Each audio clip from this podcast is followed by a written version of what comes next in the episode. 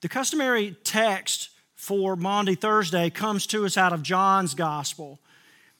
And even though there are two events, two key events that happen in this story that we look at or um, celebrate every year, John's is unique. And, and, and if you heard me uh, preach a few weeks ago, I mentioned how John elevates the story. John is not too concerned about the details of the story as much as he is the meaning of the story. And so, where the synoptics agree, Matthew, Mark, and Luke, uh, that uh, the disciples gathered with Jesus in the upper room on uh, Thursday night of Passover week after having uh, Jesus having ridden into um, Jerusalem on Sunday to all the hosannas and the waving of the palms and anticipation that Jesus would become the king that they had hoped for. And the synoptics uh, institute what we now call the Lord's Supper or the Holy Eucharist or communion, where they tell the story of Jesus breaking bread with his friends. But over in John's gospel, John takes a, a different path. And so I want you to hear it again, as I'm sure you have heard it before. This telling of this evening with Jesus and his friends around the table celebrating a meal. And I want you to hear it from standing outside of it a lot of times when we look at Scripture, we like to imagine ourselves in the text somewhere and, and try to discern some meaning for ourselves. But I, I want to invite you to, to hear this telling of John's version of what happened that evening, not as a participant, someone sitting around the table, but someone standing outside and watching it unfold. So, hear these words from John chapter 13, now, before the festival of the Passover, Jesus knew that his hour had come to depart from this world and go to the Father. Having loved his own who were in the world, he loved them to the end.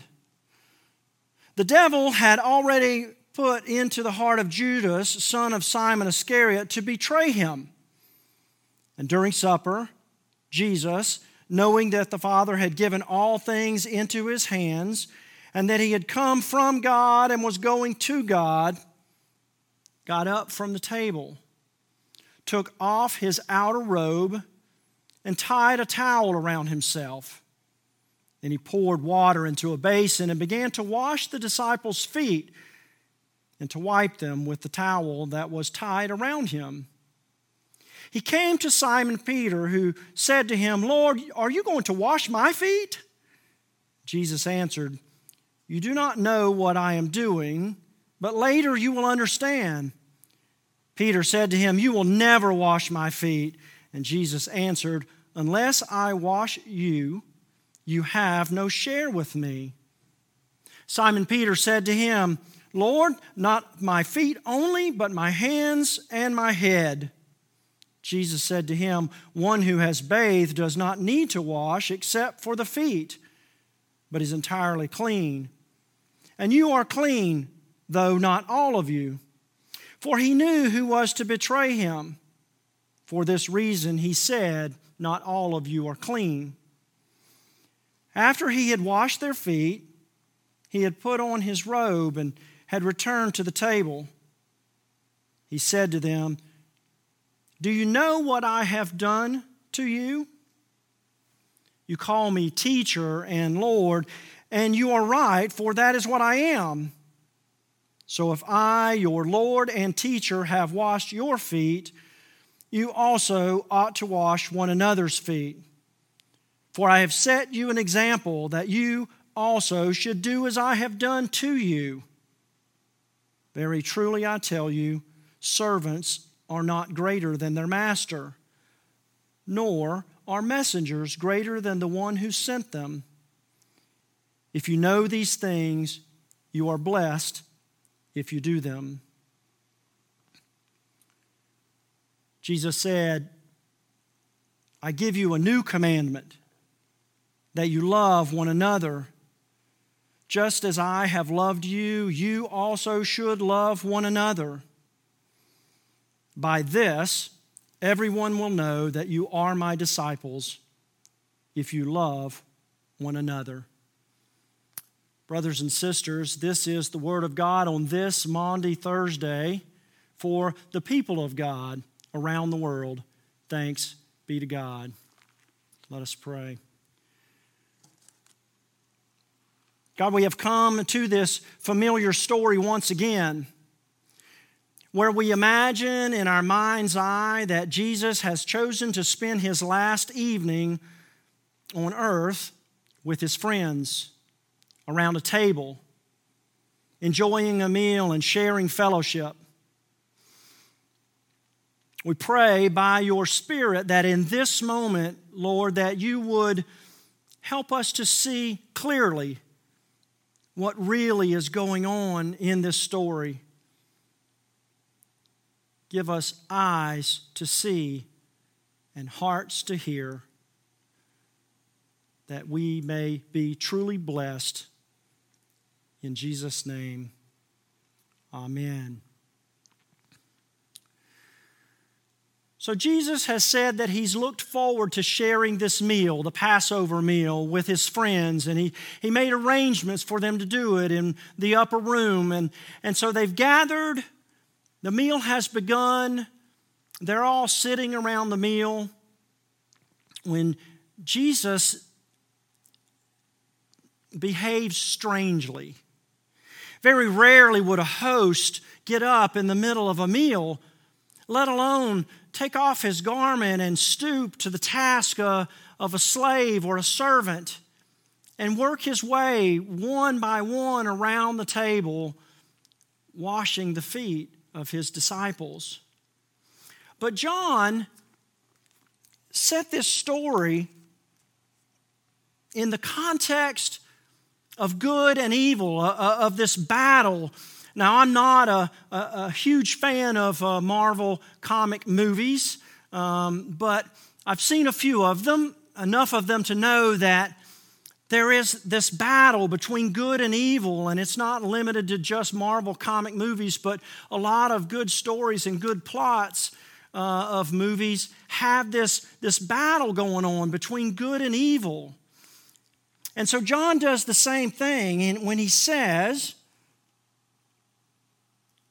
the devil had already put into the heart of Judas, son of Simon Iscariot, to betray him.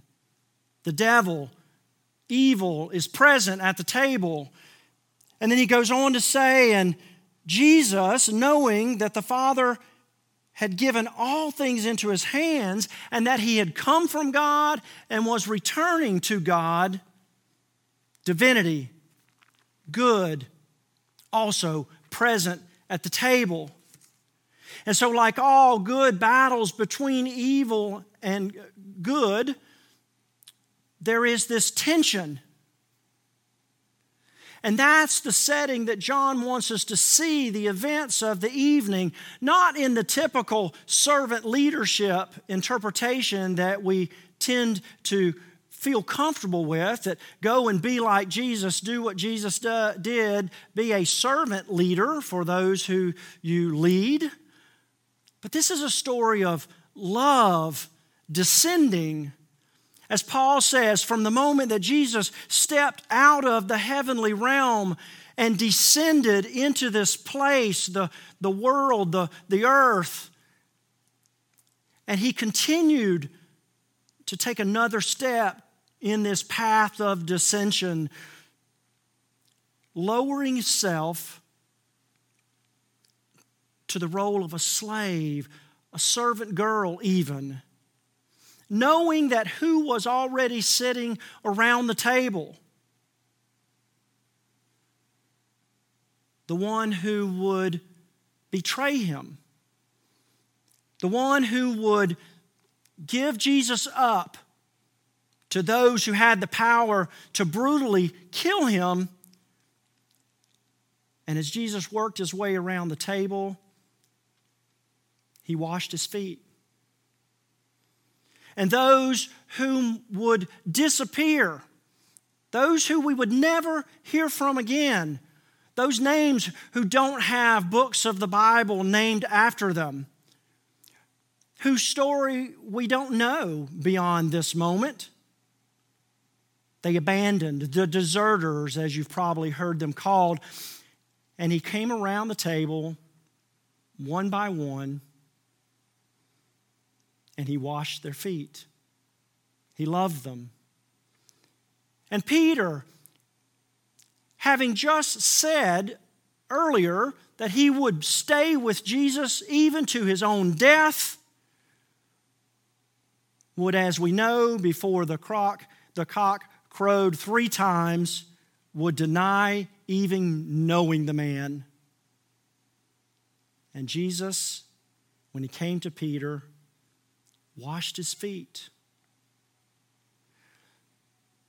This battle is won not between some violent action between good and evil, but in the humility of love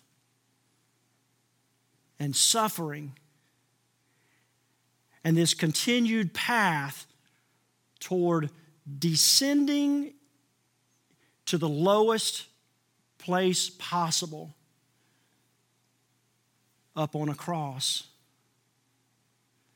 This is the story that John would like for us to see. That at the beginning, when he says that he would love them to the end, and then at the end of the passage, when he says, As I have done for you, you should do for one another, and he's not talking about washing their feet, he's talking about loving them to the end. Not to the end of the story or to the end of time, but to the end of himself, holding nothing back. There is no level to which Jesus would not go downward to show his love for his friends, for us, and for all of humanity.